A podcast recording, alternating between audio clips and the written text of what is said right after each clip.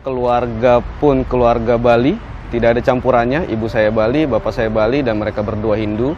Dan sampai sekarang pun kakek saya masih menjadi seorang pendeta tertinggi di Bali. Jadi ini memang cobaan berat buat saya. Di dalam naungi hal-hal seperti ini. Iya, jangan istilahnya begini ya. Iya, iya. Anda mau jadi mualaf ya silahkan saja. Nah,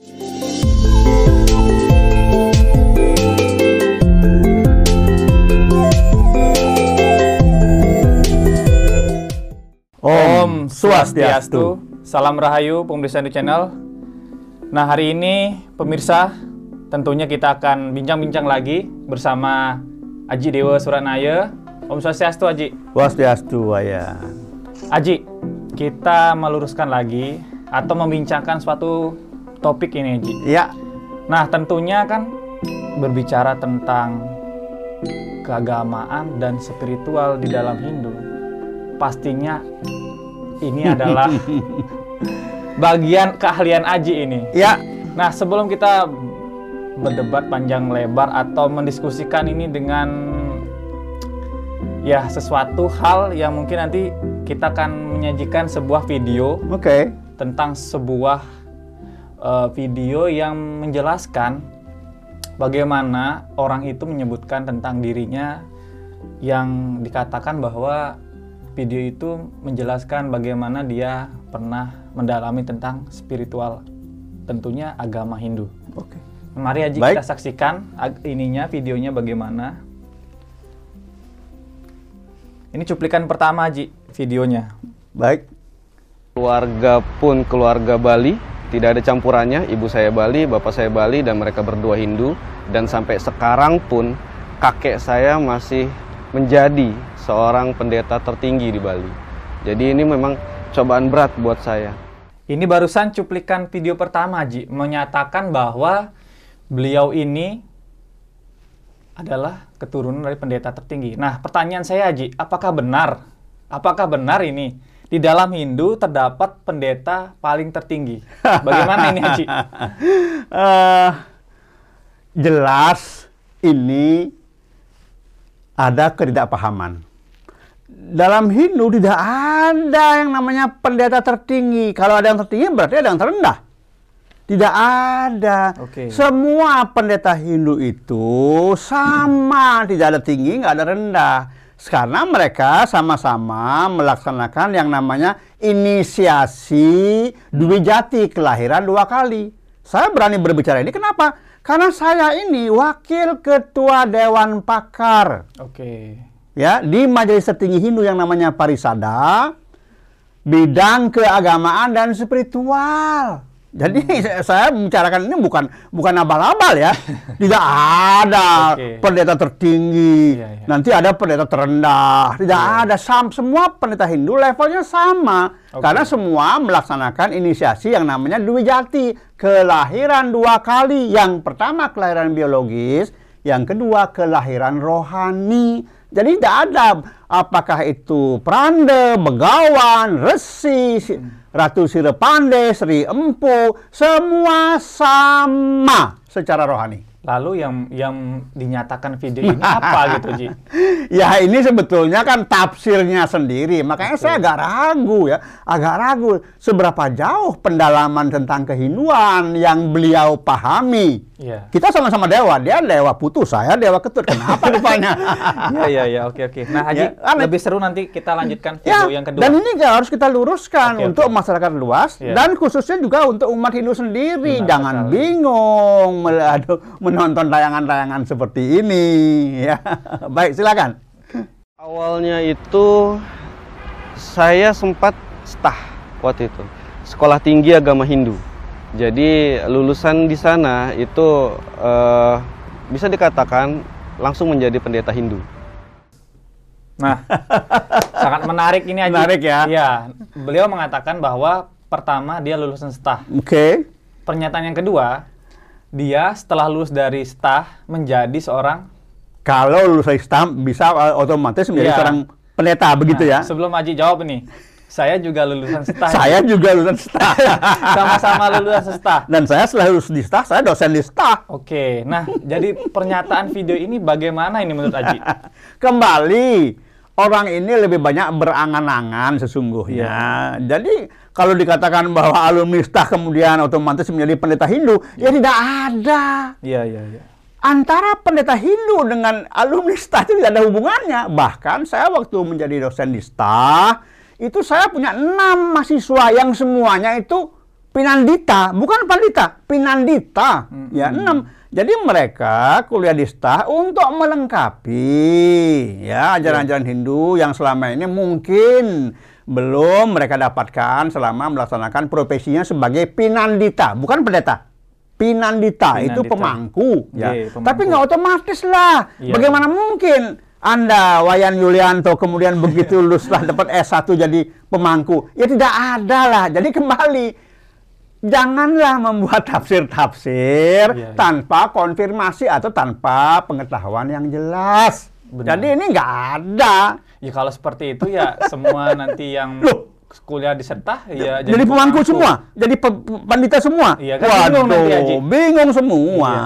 seperti itu. Intinya kan berarti ada ada hal-hal yang perlu dilewati Loh dulu. iya, menjadi seorang- menjadi seorang pendeta, pendeta. menjadi seorang pinandita Iya. itu tentu ada inisiasinya, ada hal-hal yang harus dilakukan. Tidak sembarang-sembarang begitu S1 jadi pemangku. Iya. Ya enggak lah. Nah, ini kembali dua poin ini sudah memperlihatkan bahwa benarkah yang beliau sampaikan itu bisakah dipercaya 100%?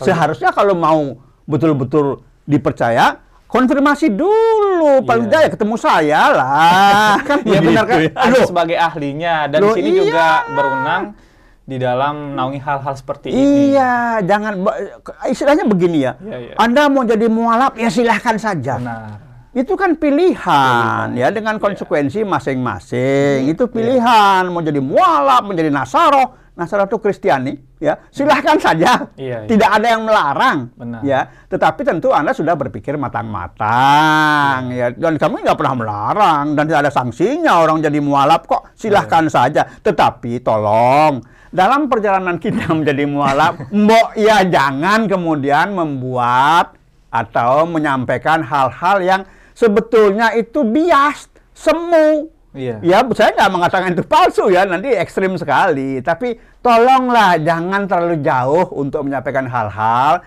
yang seolah-olah mengatakan itulah yang paling benar. Oke. Ya. Oke Haji. Semakin menarik ini Haji. Oke. Nah, kita lanjutkan ke cuplikan. Oke, kita lihat cuplikan Iya. yang lain. Bagaimana ini Mhm. pernyataannya?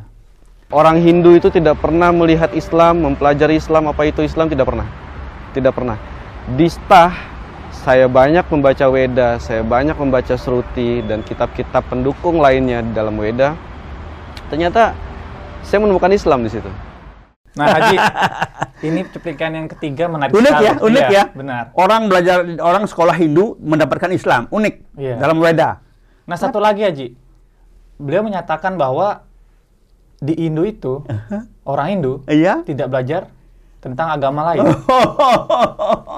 Loh, orang di STAH aja ada perbandingan agama kok. Saya mendapatkan mata kuliah dulu itu. Dan dalam kehidupan saya, saya 10 tahun ikut seorang guru spiritual.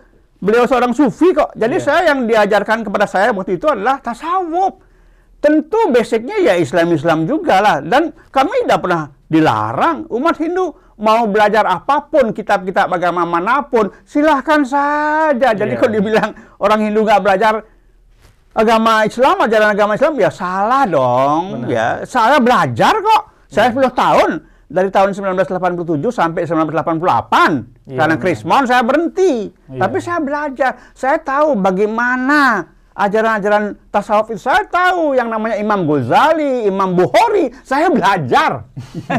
Jadi jangan dibilang sudah Iya, ada iya. umat Hindu. Ya enggak lah. Terus dia mengatakan, beliau mengatakan Weda dan Sruti. Iya. Tidak bisa membedakan yang mana Weda, yang mana Sruti. Oke. Kemudian buku- eh, buku-buku kitab-kitab pendukung lain yang mana? Iya. Apakah beliau belajar yang namanya Ityasa, Purana, Darsana, ya, iya, iya. Upanishad, kemudian Nibanda? Belajar nggak? Hanya tiga tahun kuliah mampu menyerap itu Weda sendiri. Sumber ya, Wayan tahu berapa berapa berapa mantra, berapa sloka itu, berapa ayat? Sangat banyak. Haji. 22 ribu ayat. Nah, itu. Mampu. Rasanya sekarang tidak ada manusia yang mampu membaca Weda iya, wal- iya, iya. hanya tiga tahun, 10 tahun pun belum tentu. Belum tentu. Nah, kembali saya ingatkan, Iya. tolong apa yang Anda sampaikan itu akan berbuah pada karma Anda nanti. Oke. Nah, ini hati-hati. Nah, Haji, mengenai yang dinyatakan beliau itu kan tadi membahas tentang eh, dia mempelajari semua Weda. Weda, banyak Weda. ya. Nah, dia ketahui bahwa banyak sekali. kan. Hmm, padahal padahal Weda itu ada 22 ribuan, 20 ribuan lebih. Iya betul. Ya. Lalu saya katakan, silahkan Anda akan menerima karmanya nanti. Oke. Ya, Anda mengaku membaca, tetapi Anda nggak lakukan misalnya. Lalu apa? Dalam Hindu, Anda itu, dalam Hindu kan salah satu seradanya, salah satu keyakinan adalah Iya. punarbawa terinkarnasi. Benar. Anda akan punarbawa menjadi orang-orang yang sangat bodoh. Wah, ini- Mengaku belajar, ini perlu digarisbawahi. membaca, mem- mengaku membaca Iya. Weda, tetapi tidak pernah melakukan itu. Iya. Anda akan terlahir, ya ini dalam konsep Hindu loh ya. Iya, iya. Anda akan terlahir menjadi orang yang bodoh yang betul-betul tidak tahu apa pun tentang pelajaran keagamaan Oke. Hindu. Ini yang terjadi. Ya, kalau Anda meyakini reinkarnasi atau punarbawa itu. Berarti kan tadi sudah dijelaskan. Dia mempelajari tentang semua isi Weda. ya. Artinya kan Catur Weda loh ya. Iya, Empat Weda. Benar. Bayangkan. Plus buku-buku yang lain katanya. Buku-buku Iya. apa? Di sana dia mendapatkan Islam. Saya mau tanya, Weda yang mana di antara catur Weda nih yang yang bercerita tentang Islam, tentang Nabi? yang mana sekarang? Iya. Bayangkan. Sekarang Rigveda aja berapa mandala? Lebih dari 10 mandala. Berapa sukta? Satu mandala bisa ratusan sukta. Satu sukta berapa ayat? Iya. Ribuan ayat bisa itu. Mampu Anda membaca semua itu dalam bahasa Sanskerta, huruf Dewanagari? Mampukah? Dan di sana mengatakan, "Lah, saya menemukan Islam. Weda tidak pernah bicara Islam. Weda itu munculnya kapan? Islam munculnya kapan? Iya. Islam kan muncul sekitar abad ke-7. Oke, oke. 600 sekian. Masehi setelah Masehi, ya. Oke. Lalu Weda? Kita lanjutkan dulu, Haji. Baik. Video keempat. Ini ini menarik ini, unik Iya. ini ya. Saya kadang-kadang geli. Oke, kita Silakan. lanjutkan video keempat. Yap. Di Weda ini disebutkan Kalki Awatara itu lahir di tanggal 12 di awal bulan sepanjang tahun. Kita tahu sendiri Nabi Muhammad Shallallahu Alaihi Wasallam itu lahir di 12 Robiul Awal. Kemudian ciri-cirinya dia datang dengan naik unta, menggunakan pedang dan panah, berperang dengan empat sahabatnya, dan yang lebih luar biasanya ada lagi ini disebutkan Kalkiawatara ini memiliki ayah yang ber- bernama Visnuyas dan ibunya bernama Sumatri. Sekarang kita punya handphone yang ada smartphone-nya, kita bisa cari translator dari bahasa Sanskerta menjadi bahasa eh, terjemahan Indonesia. Kalau kita terjemahkan Visnuyas, itu artinya adalah hamba Tuhan. Abdullah, ayahanda Rasulullah Shallallahu Alaihi Wasallam. Ibunda Rasulullah bernama Aminah, artinya lemah lembut. Dan masih banyak lagi dari mulai cara eh, berpakaiannya, dari mulai cara menyisir rambutnya, berpakaiannya, bagaimana cara menyebarkan agama ini. Itu banyak sekali dalam Weda. Bagaimana ini, Haji? Menurut Haji? Eh, saya jadi ikut bingung karena Weda yang mana yang di yang di- dikatakan Weda ini? Oke. Yang bercerita tentang Nabi Muhammad. Iya. Tidak ada. Weda itu muncul 2000 sampai 3000 tahun sebelum Masehi. Sementara Nabi Muhammad sendiri beliau munculnya kan abad ke-7, 600 sekian. Oke. Ya, bagaimana bisa disambungkan? Lalu digatuk-gatukkan lagi. Dikatakan, Ya. oke, oke. Masalah kalki. Iya. Kalki itu asal katanya kalka. Kalka itu sesuatu yang buruk, yang negatif, yang jahat. Maka kalki muncul itu yang menumpas kejahatan. Nah, sekarang kalki dikatakan nabi. Ya saya sih senang-senang saja semakin banyak kalki kan semakin bagus, semakin banyak penumpas kejahatan. Tapi, Haji, Tetapi nah Tapi ini pemirsa tentunya kan eh, masyarakat Hindu yang ada di Nusantara ini kan banyak sekali yang di pelosok-pelosok. Kalau mendengar hal seperti ini takutnya ke depan. Betul. dipercayai. Nah, bisa mereka bisa percaya ya karena ini kan katakanlah media sosial ini kan sesuatu yang yang eh, legal ya. Benar. Tidak pernah ada eh, hal-hal yang buruk lah katakan demikian walaupun ada yang menggunakannya tetapi kan sebetulnya ini juga tidak bagus Iya. untuk umat Hindu sendiri maka Benar, benar. kepada umat Hindu saya pesankan bahwa kalau kita bicara kalki ya kalki itu tidak, tidak, tidak hanya diklaim oleh teman-teman muslim agama Bahaya juga mengklaim bahwa bahula tokohnya agama Bahaya itu juga kalki menurut mereka. Makanya tadi saya katakan, saya sih senang-senang saja semakin banyak kalki, semakin banyak penumpas kejahatan. Tapi kaki yang dimaksud dalam Hindu tidak ada dalam Weda. Orang kaki muncul dalam Purana, kok Purana kan muncul setelah Weda. Oke. Oh, kaki itu muncul dalam Wisnu Purana. Iya. Abad ke-7 sebelum Masehi itu kaki yang diklaim oleh Hindu. Nah sekarang kalau ada orang mengklaim kaki abad ke-7 setelah Masehi, ya silahkan silahkan saja. Tapi itu bukan kaki dan mohon maaf, Weda tidak pernah bicara tentang kalki. Itu yang penting. Kalau dikatakan dalam banyak Weda banyak kalki ceritanya nggak ada. Kembali saya bingung ini. Bingungnya apa? Weda yang mana ini? Wedanya siapa? Hmm. Ya kecuali ya beliau ini punya weda sendiri ya saya nggak tahu itu ya. Tapi yang jelas kaki dalam Hindu adalah kaki yang disebutkan dalam Wisnu Purana Iya. pada abad ke-7 sebelum Masehi. Sebelum Masehi. Dan di sana tidak ada kaki naik, naik unta itu tidak ada, membawa panah juga tidak ada. Hanya dikatakan bahwa kaki menunggang kuda putih bersayap memegang pedang. Iya. Titik. Titik ya. Itu. Dan tidak ada dikatakan kemudian berperang dibantu oleh sahabat-sahabat. Tidak ada. Iya, iya. Inilah kalau Iya, iya, iya. kalau kita kemudian tahu satu berbicara tiga empat. Jadi begini akhirnya. Apa yang main? Iya, iya. Halusinasi yang main. Jadi kepada umat Hindu, Iya. saya ingin menyampaikan bahwa apa pun yang kita tonton, yang kita lihat, yang kita dengar, bukan dari tokohnya Hindu, bukan Iya. dari yang berwenang untuk menyampaikan itu. Tolong anggap saja angin lalu. Oke, Haji. Nah, dari cuplikan 1 2 sampai Tiga empat itu. 4. Hmm. Tolong berikan pesan kepada umat. Khusus kepada umat Hindu dan para pemirsa Hindu Channel yang saya hormati, menonton tayangan-tayangan seperti ini tidak berbeda dengan kita membaca koran, setelah itu kita buang korannya.